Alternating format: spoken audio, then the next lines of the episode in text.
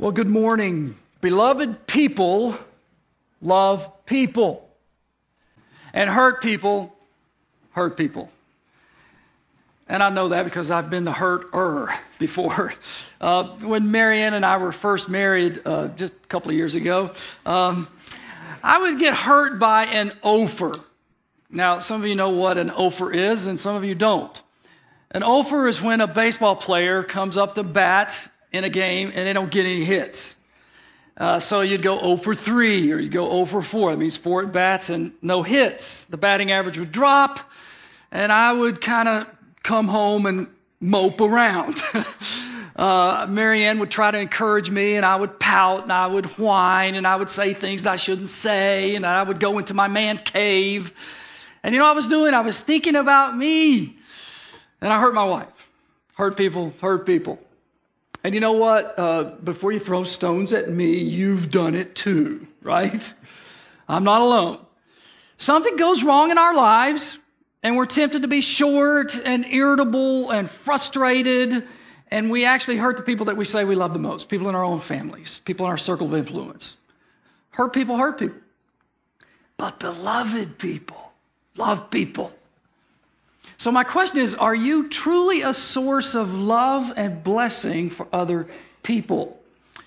You know, a few weeks ago, um, one of our staff members kind of introduced me to a term that I'd never heard before, and it's the term interrobang. Anybody know what an interrobang is? I never, I never, I never heard of it. But here, here's what it is. It's a question mark and an exclamation point put together. And I believe that all of us have in our hearts an interrobang. But let me simplify it. Uh, your life might look more like this. Here you are. And in your heart is a question mark, primarily. And the question is Am I loved? Do I have value? Do I matter? Do I have worth? And, you know, we develop all kinds of tactics and all kinds of strategies and we set all kinds of goals and we go through life. But at the end of the day, the people around us feel used. And sometimes they feel abused. Because we're trying to answer a question and we're using other people around us to get an answer to that question Do I have worth? Do I have value? Am I loved? The other way to go through life is in your heart, you've got an exclamation point. And, and it's interesting. What this person does is they go through life with goals and dreams and visions and plans too. Sometimes it might even be the same goals, dreams, visions, and plans. But what happens with this people, this person, is the people around them feel loved. They feel served. They don't feel used. They don't feel abused. Because this person knows, I am loved! Exclamation point. I do have worth. I do matter. And that changes everything. And so, my question to you today is uh, do you have the exclamation pointed heart or the question marked heart? And the honest truth is, most of us have the interrobang heart, right? It's a little mixture of both. And what this message is meant to do today is to try to minimize the question mark and maximize the exclamation point. This is so important because the world, our own flesh, and the devil himself wage war against us to convince us that we are not beloved. You know, no doubt you've suffered some trauma in your life, and because of it, you wonder do I have worth? Do I matter? Am I loved? And throughout the whole Bible, and especially on the cross, God is sending us a message I love you fiercely, freely, fully. And you know what? That should change everything. So turn today in your Bibles to Ephesians chapter 1. Ephesians 1 and we're going to find that these truths, if we access them and assimilate them, they will help us to minimize the question mark and maximize the exclamation point because we will be secure, we'll be assured of our standing before God. Yes, hurting people hurt people, but beloved people love people, and more importantly, they love God. And that's where we're headed today. Now, this is the first in our series, Living New, first message. And to say that I'm excited about it would be kind of an understatement. Uh, it's a 13 week series to help us bear the fruit of new life. And if you look around, you see it. Six characteristics beloved child, self feeder, servant, investor, discipler, and missionary. And today we're starting with beloved child because that's the root, the foundation of everything. Now, this list of six has been birthed from the Bible. Uh, it's not an exhaustive list. You're not going to find this list like this anywhere in the Bible, but it's a tool that we have prayerfully developed for our local body here at CBC to focus on some key characteristics of what it means to be a disciple. Uh, don't turn this list into a religious checklist. Uh, what you should do is click on each, li- each word and uh, phrase, and you can find something about these things in virtually every book of the Bible. So, in this 13 week series, we're just scratching the surface on what it means to be a disciple of Jesus. Because the Bible, God Himself, and the journey that we're on are just too massive, too complex, too multifaceted to ever be contained in a list of six, right? But we believe that these six characteristics can be a helpful way for us to just kind of organize our thoughts, focus our efforts, and frame our pursuit of growth in godliness. I, I recently posted um, a bold statement about this on Facebook. If you will attend all 13 services, okay? If you will do all the personal Bible study homework, we've got a workbook for you, right? And I know this is like intimidating. It's like, dude, a 300 page workbook? Are you kidding me? You think I'm a seminary student? I'm going to tell you what my Greek professor used to say by the inch, it's a cinch. By the yard, it's hard. So don't try to do it by the yard. Don't do the whole book. Just do a few pages a day, and you're going to get all the way through it. But if you will do all the personal Bible study homework for all 13 weeks, if you will join and attend a life group to reinforce and help you apply the fruit of new life disciplines, and if you will ask God, that's prayer, to help you live new, then this fall at CBC could be the most significant period of spiritual development in your walk with Christ in your entire life. I honestly believe that's true.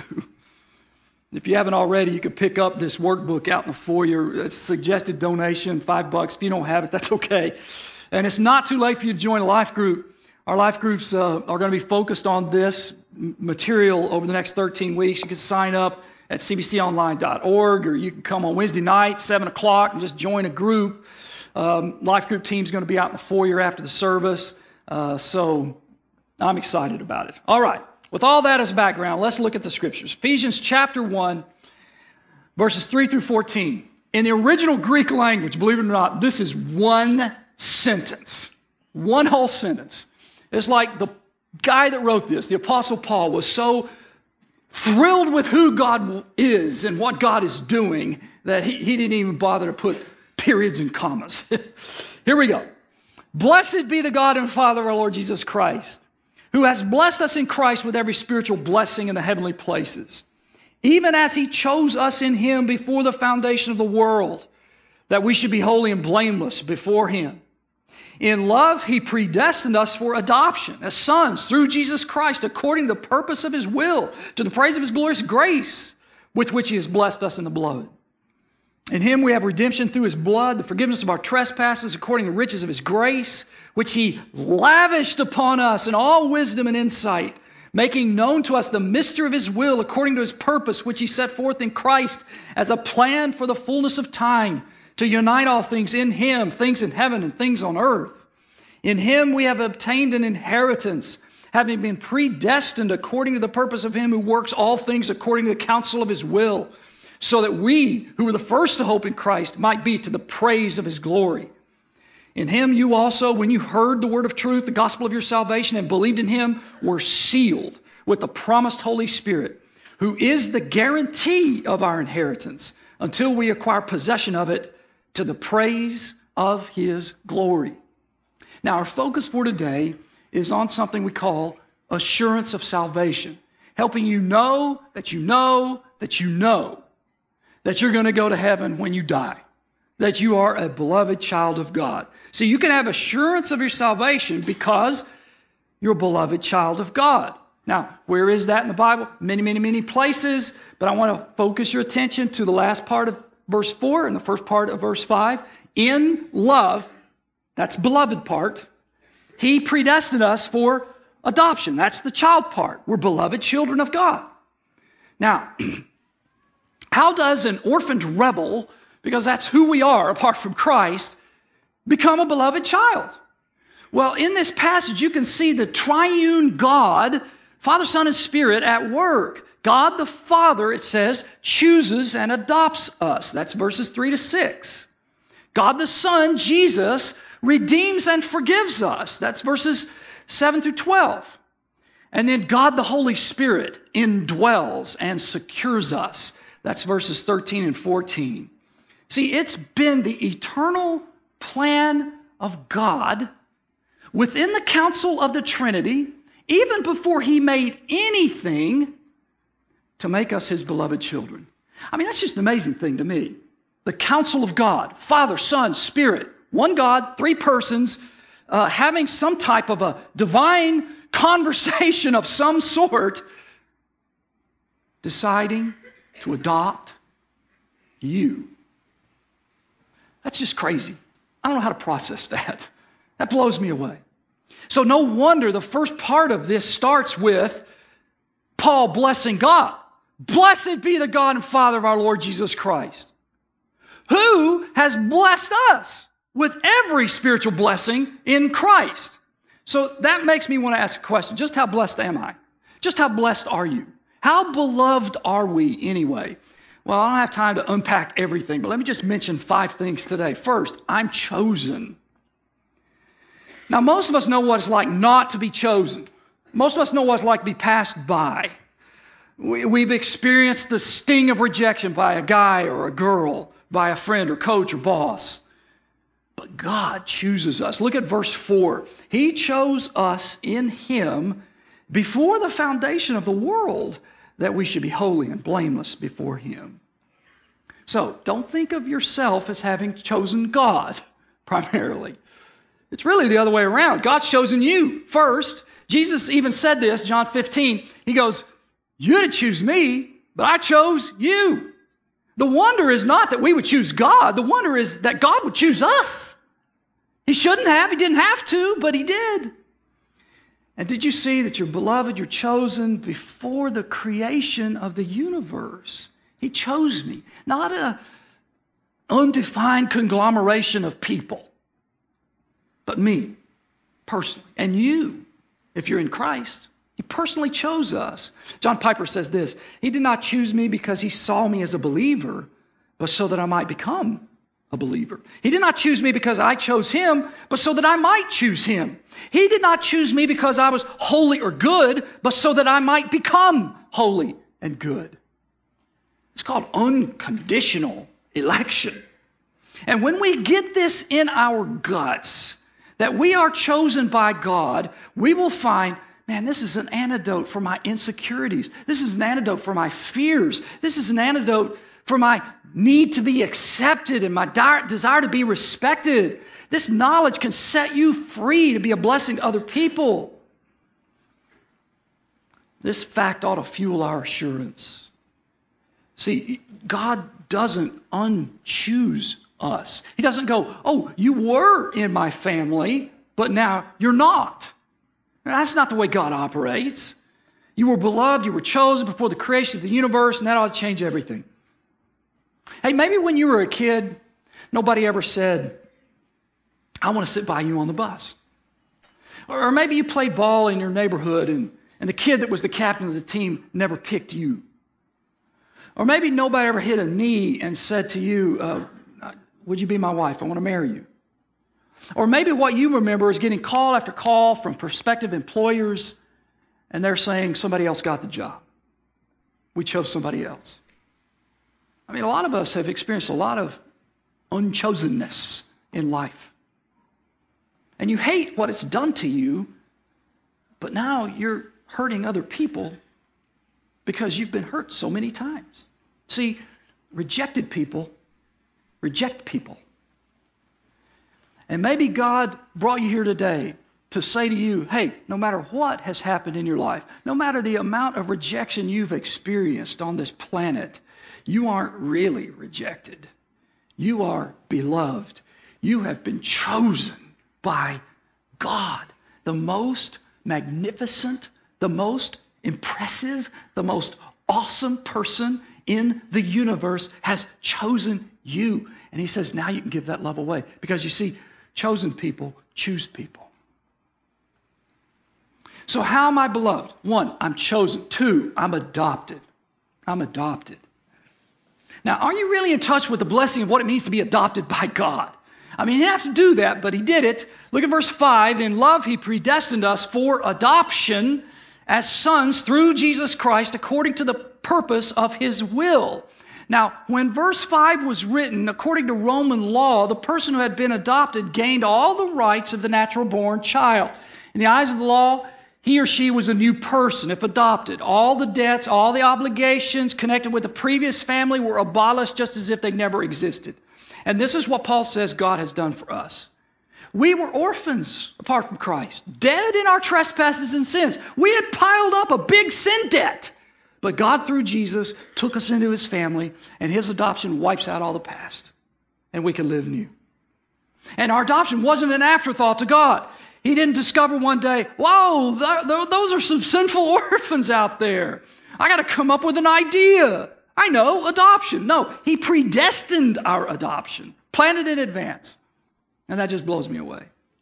You know, I asked some friends who had experience with adoption to give me some insights. One mother wrote to me, My husband and I adopted our girls as newborns. We did not have any conditions or requests. We wanted them for who they were, not for what they would do or add to our family. I want to stress again, they were newborns. They did not have a long list of accomplishments, is, still do. And then she unpacks what this means in terms of our relationship with God. What does this mean to you? It means that God loves you and adopted you regardless of anything you bring to the table. Nothing makes you unworthy. Jesus Christ is what makes you worthy. His lavish love is based on Him, not us. Now that's thrilling. I don't have to perform. To be adopted, to stay adopted. Uh, one adopted son wrote this I was adopted by my non biological father when I was about two years old. My mother was a single mother until her marriage. For as long as I can remember, my dad has been dad to me. My biological father has never held that place in my life. My dad never treated me any differently than my half siblings. I wish more men were like him. This relationship is directly relatable to our relationship with the Lord because God doesn't care about your circumstances prior to entering his family. He loves you as his own. You are in his treatment of you is not based on how good or bad you were, what zip code you're from, or any other circumstantial details. He wants to pick up the pieces of a flawed past to be your dad. He takes the mistakes of your life and uses them to mold you and those around you for his glory. He wants to pick up where others left off and claim ownership of your life. He's the perfect leader and example of what being a father truly means. And some of us never had a great dad. Unless you've come to know Christ as your Savior and Lord and you've been adopted in the family of God because God the Father is a great dad. Our adoption is not based on our being worthy or our being attractive or our being cute. It's based on the sheer grace of God that He planned before the world even began. This fact ought to fuel our assurance. Why? Well, because God's not going to adopt and then unadopt.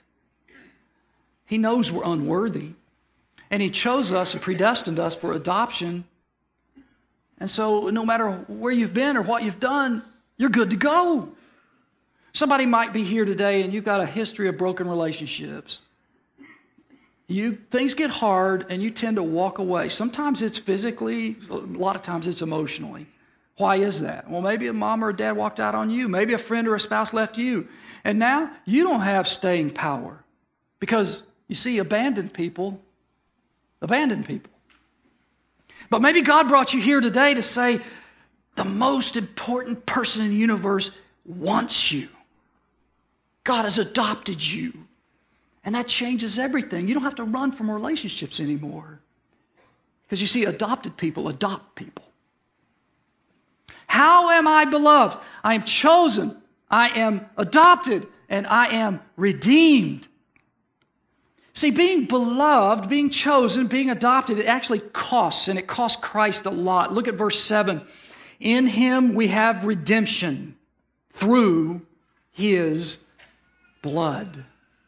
Now, what's redemption? Well, that's paying a price to purchase someone from captivity, from slavery. We were slaves to sin, held captive by the devil. But Jesus set us free from slavery to sin when He died in our place. He paid the price so we could be set free. And what was the price that He paid? His own blood. It was costly. Adoptive parents get a question about adoption Isn't it expensive? And the answer is yes. It costs financially, it costs emotionally, it costs physically. But they say our children are totally worth it. One set of adoptive parents told me they would go through all of it again three times backwards and barefoot to accomplish their adoptions. They spent themselves willingly, and so did Jesus. Our adoption cost Jesus his very life's blood. And if that doesn't prove to you that you're a beloved child, then I don't know what will. I mean, how much are you worth to Christ? See, some, something is worth what someone is willing to pay. And the Bible said Jesus shed his precious blood. Now, question how much is the blood of God worth? An infinite Savior paid the ultimate price for you for you. I mean, yes, for the world, but you're part of that world.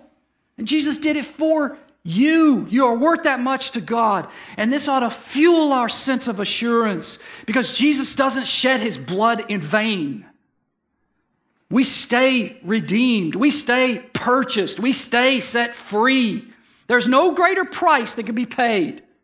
You're not going to do some great work that's going to pay for this adoption, to pay for this redemption. Maybe you haven't been feeling like you're worth very much.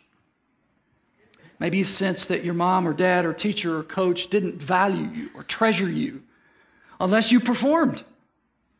And now the people around you don't feel treasured unless they perform. And you pressure them. You say things like, I don't know why I married you. Can't you do anything right? Listen, devalued people devalue people.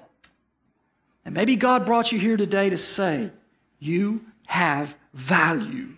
You matter so much that Jesus redeemed you by spilling out his stunningly precious and infinitely expensive blood for you. And because that is true, you could bless other people. You can connect with them in a way, and you, can, you can't you say, you know what, I can't, I can't redeem you like Christ did, but I will gladly sacrifice my time and my talent and my treasure for you because I value you. I just want to be in relationship with you. See, valued people value people. Redeemed people redeem people. How am I beloved? I'm chosen, adopted, redeemed, and I'm forgiven. Forgiven. Now, I, I've said many times already beloved people love people and hurt people hurt people. But it's also true that guilty people guilt people. And maybe that's where you've been living lately. It doesn't have to stay that way. Look at verse 7, last part. In Him, we have the forgiveness of our trespasses according to the riches of His grace. No matter what you've done, no matter where you've been, if you are in Christ, you are forgiven. Past sins, forgiven. Present sins, forgiven. Well, what about future sins? No, they're not forgiven. No, future sins forgiven already. You know, let me just read a couple of sentences out of our Living New study. And again, if you, if you don't have one of these, you can pick one up today out in the foyer. When Jesus died on the cross to pay for your sins, all of them were in the future from his vantage point. All of them were in the future from his vantage point, right? That means that his death paid for all your sins, even the ones you haven't committed yet.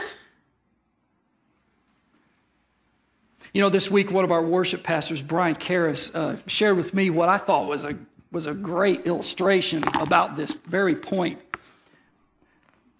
See, we look at our lives chronologically, right? So we think, okay, I've sinned this much, this is how much is forgiven. What about those sins? Maybe they're not forgiven. Okay, I'll confess those. Now they're forgiven. What about these? Not forgiven yet. Better get on my knees and confess. Maybe I better go to church. And we go on and on through life. And we've fundamentally misunderstood what forgiveness is all about. With Christ, He looks at us like this He knows it all. And it's all totally forgiven already. You say, well, wait a minute, wait a minute. Aren't I supposed to confess my sins? And the answer is yes, of course you're supposed to confess your sins. But when you confess your sins, you're confessing forgiven sins. You're not trying to enter into a relationship with God again. You're going to try to restore fellowship with God again. By His grace, we're forgiven. The slate has been wiped clean totally. Our sins have been cast, the Bible says, in the depths of the sea. They've been taken as far as the east is from the west. And God treats us like He doesn't even remember our sins anymore. And yes, the Bible says that God is a God of wrath. He hates sin because it hurts people. He hates our sin because our sin hurts the people around us. He hates it. But the Bible teaches that we do deserve the wrath of God because of our sin, but the wrath of God was poured out. Let's say this is a bucket of wrath. And when the wrath of God is poured out against my sin, here's what I find it's empty. Why is it empty? Because the wrath of God has already been poured out on Jesus. He's already taken it. That's why the Bible says there is therefore no condemnation for those who are in Christ Jesus, Romans 8 1. So live like it. Forgive yourself. See, his forgiving love for you is higher, deeper, wider, and longer than you could possibly imagine. And this ought to fuel your sense of assurance of your salvation. Why? I'm forgiven of all my past, present, and future sins, not because I'm so awesome, but because he is.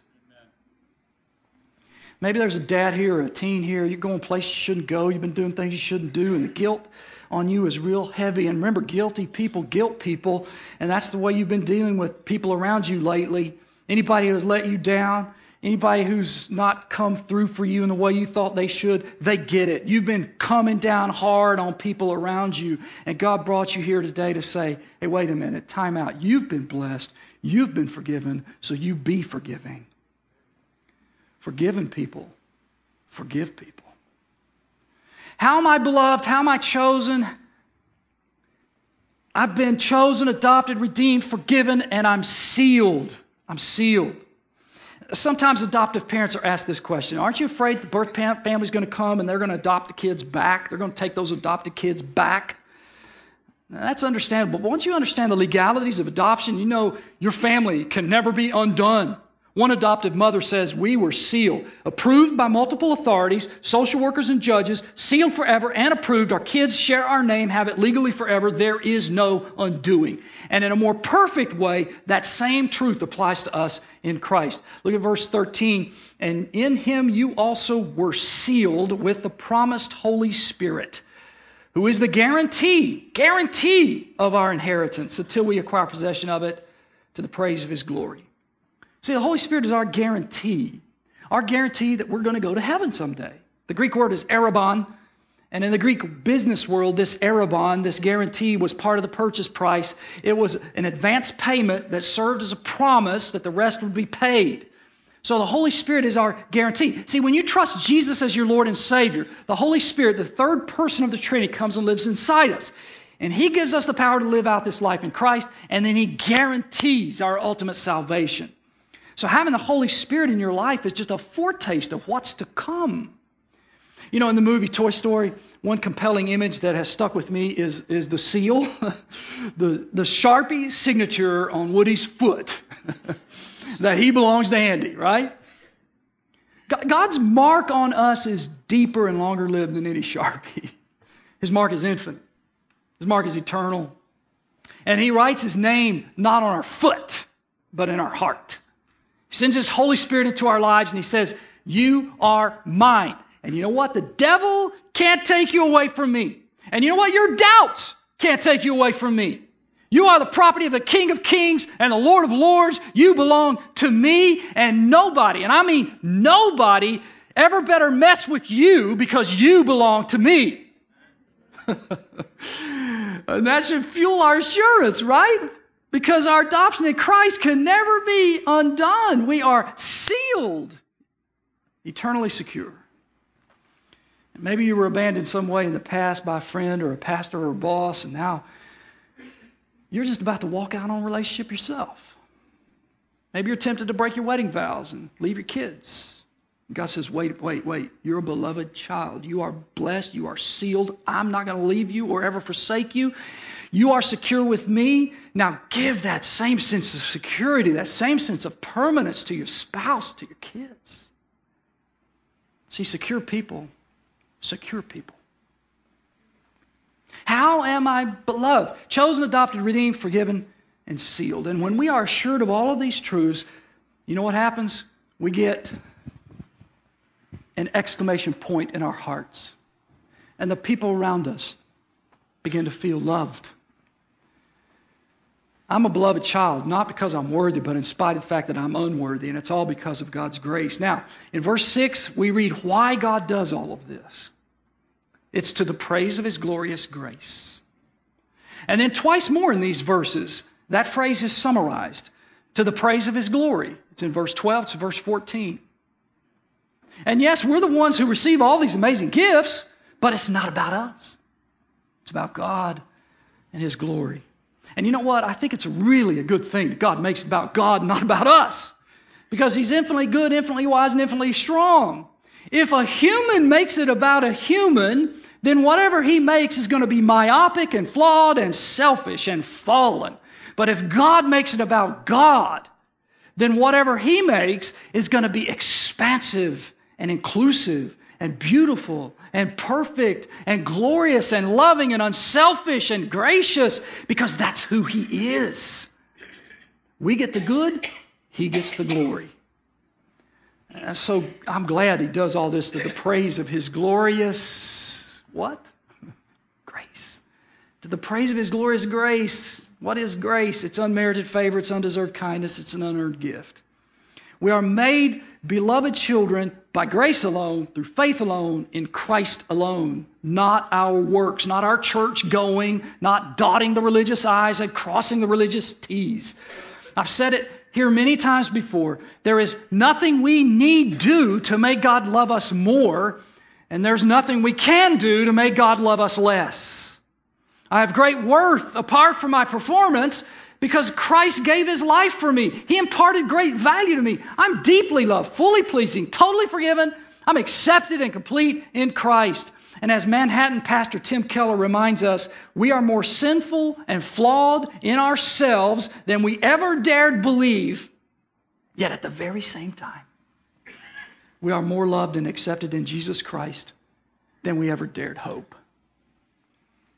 I'm a beloved child. You know, I asked a friend who's a calligrapher down in Dayton, uh, the wife of a pastor friend that I know, to actually write some truths from Ephesians chapter 1 for us on a piece of paper.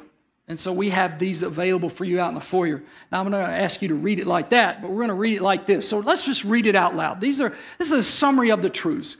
So read it out loud and read it like you mean it, okay? I am a beloved child. Blessed be God. I have been blessed in Christ with every spiritual blessing.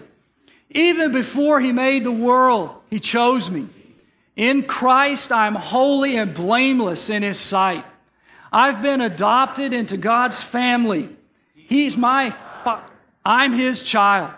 I have been redeemed, set free from sin's penalty by the blood of Christ.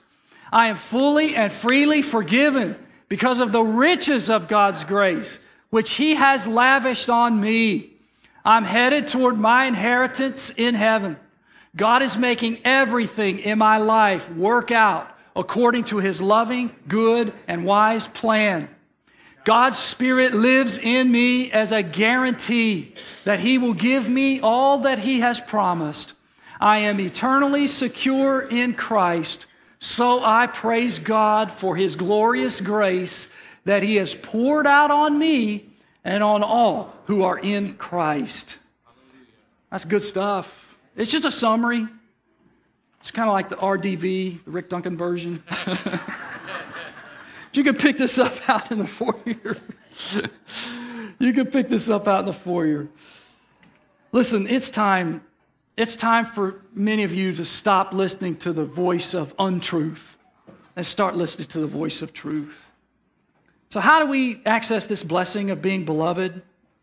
Well, it's very simple. You have to be in Christ.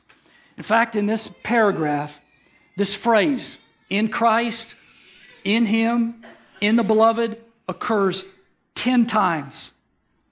And this is really important. It's important because let's say this piece of paper is you. and you know what the world does to us? The world trashes us, the world discards us, the world stomps on us, the world treats us like litter. But you know what God wants to do? God says, I want you to come to me. And when we come to Him, we find that God picks us up, God straightens us out. And then what God wants to do, I'm going to let this Bible here that talks about Christ represent Christ. What God does is He puts us in Christ so that everything that has happened to Christ has happened to us. To be in Christ means that you're in His realm, that you're enveloped by Him, that all that He is and all that He has done applies to you. See, where you are changes who you are. You're in Christ. And you're going to live life with Him above you, beneath you, to your right, to your left, and in front and behind. I got a question. When did that happen for you? And some people might say, well, I don't know. I've been around church. I guess I've just kind of always been in Christ. well, that's not the teaching of the Bible. The teaching of the Bible is that we are naturally apart from Christ, out of Christ. You need to move to being in Christ. And maybe today is the day for you to move from out of Christ to be in Christ. And if you come to Him, all the benefits of being a blessed child are yours. Maybe you came today and you're going to say, like you can say in the program, I'm not assured of my salvation, but I want to be sure. And so today I want to receive Christ as Lord and Savior. On the screen is a prayer that you could pray Dear Lord Jesus, I do not deserve to be saved. I've sinned and fallen short of the glory of God, but I believe you love me. I believe you died on the cross, my place to pay for my sin. I believe you rose from the grave. Choose me, adopt me, redeem and forgive me. Come into my heart and seal me with your spirit. Give me assurance of my salvation so I might live for you from this day forward. And if that prayer expresses the desire of your heart, pray it today. And, and, and there's a program. You can let us know in the program. Hey, I prayed that prayer. And we're not going to bug you and harass you, but we would love to help you grow. So you can tear it off and drop it in the offering basket so we can help you grow in your faith in Christ. Let's pray. Lord, turn our question marked hearts. Am I loved? Do I matter? into exclamation pointed hearts. So that we can say, I'm a beloved child to the praise of the glory of God's grace. Do this for us, Lord, so that the next time we go over three or over four in life, it doesn't mess with our identity so that we can be a blessing to others. Blessed be God. In Jesus' name. And all God's people said, Amen.